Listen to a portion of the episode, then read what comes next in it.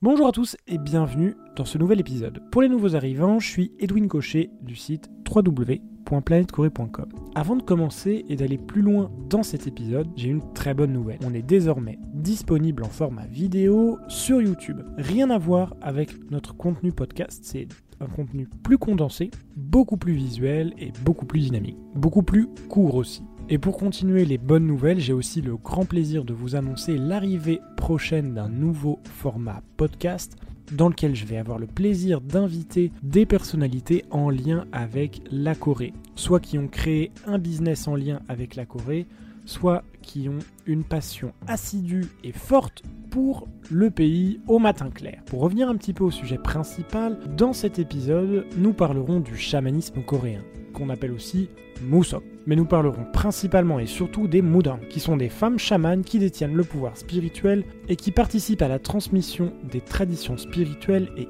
historiques du pays. Vous l'aurez compris, on leur doit beaucoup. Mais avant toute chose, générique.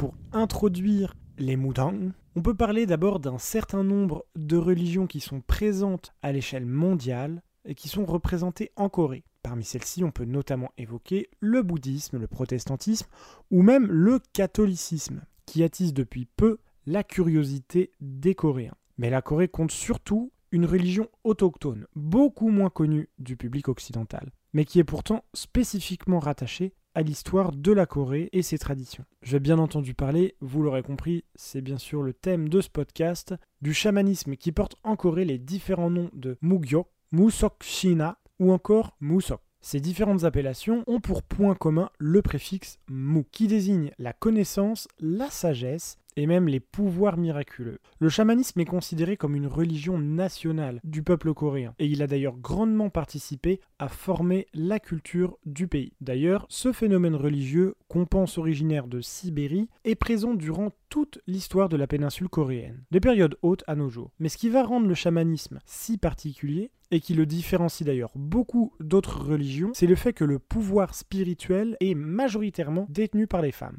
qu'on appelle alors les Mudang. En Corée, les Mudang sont des figures féminines très très importantes, car elles servent d'intermédiaires entre le monde des hommes et le monde des esprits. Alors bien sûr, quand je dis homme, c'est pas homme et femme, c'est homme euh, l'humanité, l'être humain et le monde des esprits. Les Mudang possèdent de grandes compétences et remplissent des fonctions dont la célébration des rites, le traitement des maladies, la prédication et la divination. Mais elles ont aussi pour rôle de transmettre les traditions, les rites et les mythes aux prochaines générations. Car le chamanisme coréen, le Musok, est une religion qui se transmet essentiellement à l'oral, à la différence des religions comme l'islam ou le catholicisme, qui sont majoritairement transmises à travers le manuscrit. Les Mudang jouent donc un rôle majeur en tant qu'intermédiaire spirituel en Corée, mais aussi dans la transmission des savoirs et des traditions propres à la culture spirituelle et historique du pays. D'ailleurs, comment on devient une Mudang? Eh bien, il y a deux manières de devenir une chamane. La première, c'est d'être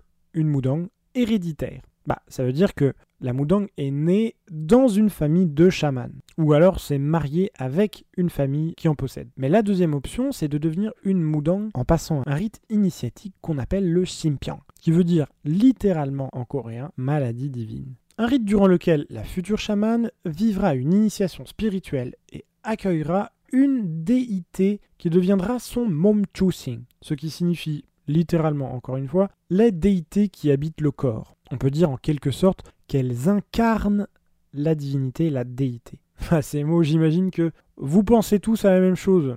Mais non, absolument pas. Les chamans ne font jamais appel aux produits hallucinogènes pour rentrer en transe ou pour exercer leur rite. Alors après ça, après avoir vu comment devenir une chamane, c'est important de savoir quelles sont les origines du chamanisme. Comme on l'a dit juste avant, certaines théories soutiendraient que le chamanisme coréen serait originaire de Sibérie, ou même encore d'Asie centrale. Mais les origines de ce phénomène religieux restent finalement assez floues, notamment car le chamanisme coréen a été grandement influencé par les religions imposantes des pays voisins, comme le taoïsme ou le bouddhisme, mais aussi parce que la transmission de telles religions, qui comme nous l'avons dit ne se fait qu'à l'oral, a été parfois réprimée au cours de l'histoire. Comme euh, ça a été le cas par exemple sous l'occupation du territoire coréen par le Japon, donc entre 1905 et 1945. Vous savez, c'est cette fameuse période durant laquelle le Japon exerça une emprise sur la péninsule coréenne et sur ses habitants, en exploitant les ressources du pays par exemple, mais aussi en fragilisant sa culture et son histoire.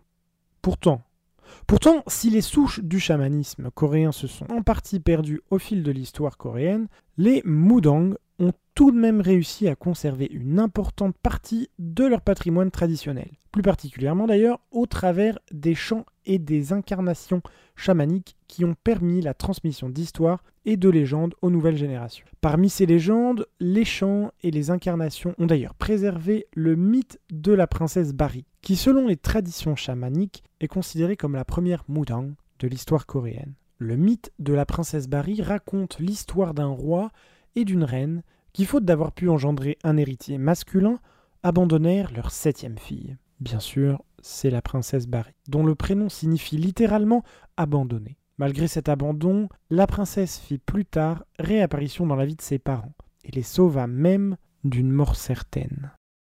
Bon, passons un peu cette histoire et cette légende, mais revenons à la princesse Barry et au Moudang. Comme nous le disions, dans la culture chamanique coréenne, la princesse Barry est considérée comme la première Moudang. Elle est d'ailleurs largement représentée par le Mushindo, qui est un art pictural qui va représenter les déités et les esprits importants dans ce système de croyance.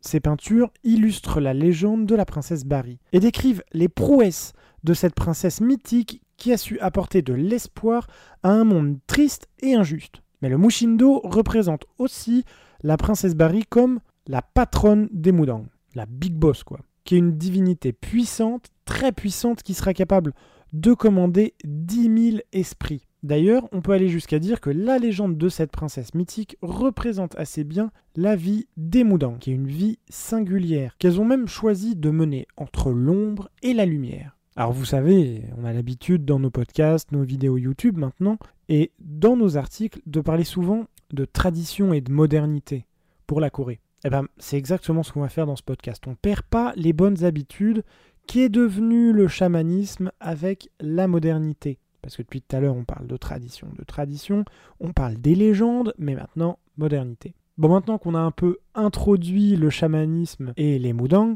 et qu'on a essayé de comprendre ses origines, il serait peut-être intéressant de voir comment la modernité a influencé ce système de croyances. Comme on le sait tous, la Corée qu'on connaît actuellement est fruit d'un mélange entre tradition et modernité. Eh bien, là où on aurait pu penser que la modernité aurait pu causer la perte des traditions chamaniques qui étaient déjà fragiles, figurez-vous que bah, c'est complètement l'inverse. En fait, les nouvelles technologies, et plus particulièrement Internet et les réseaux sociaux, ont permis au chamanisme de renaître sous une nouvelle forme. Et pour cause, aujourd'hui la plupart des chamans sud-coréens possèdent leur chaîne YouTube sur lesquelles elles officient leurs chants et leurs rituels. Bah évidemment, les Moudang ont un peu adapté leur rituel pour attirer une plus grande audience. Ce qui donne donc, ce qu'on retrouve donc, ce sont des rituels plus stylisés et plus performés que ceux qui pouvaient être célébrés par le passé. Parmi les nouvelles figures du chamanisme coréen, on retrouve notamment Onkali, une femme Moudang de 30 ans, bien sous tout rapport, bien installée sur les réseaux sociaux et qui cumule aujourd'hui 43 000 abonnés sur YouTube, à l'instant où on enregistre ce podcast. Dans ces vidéos, on peut la voir lire l'avenir de ses clients, ou détailler l'horoscope à la table d'un café. En parallèle de son travail de chaman, Onkali partage aussi son quotidien, ce qu'elle peut ressentir et les dessous de son métier. Des détails qu'elle a d'ailleurs publiés dans un livre intitulé The Spirit is Watching Us. C'est un livre, ma foi, plutôt pas mal, dans lequel elle tente de démystifier le statut et la fonction de Moudang, en racontant son histoire ou en partageant même ses convictions. Ce qu'il faut vraiment retenir, ce qui est vraiment intéressant dans tout ça, c'est que les Moudang se sont adaptés à leur époque sans pour autant dénaturer les traditions en matière de pratiques spirituelles. Alors qu'en Occident, les avancées techniques ont tendance à effacer les traditions La Corée nous montre une fois de plus qu'il y a un mariage possible entre tradition et modernité. C'est d'ailleurs la thématique d'un précédent podcast en deux parties, intitulé Entre tradition et modernité, et que je vous encourage, je vous invite fortement à aller l'écouter si le sujet vous intéresse et si vous ne l'avez pas encore déjà écouté. Ça vous permettra peut-être de comprendre un peu mieux de quoi on parle dans ce podcast.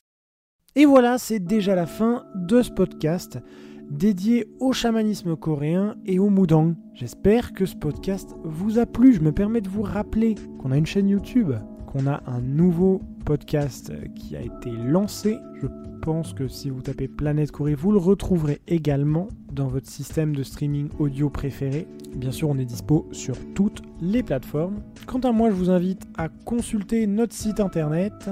On a également un système de donation disponible, puisque Planète Corée, c'est un contenu fouillé et gratuit pour tout le monde qui fonctionne sous un système de donation, voilà, mensuel, trimestriel, annuel, comme vous voulez, ou même en une fois, vous payez en une fois. Voilà, je vous invite, ça soutiendra beaucoup notre travail et notre équipe.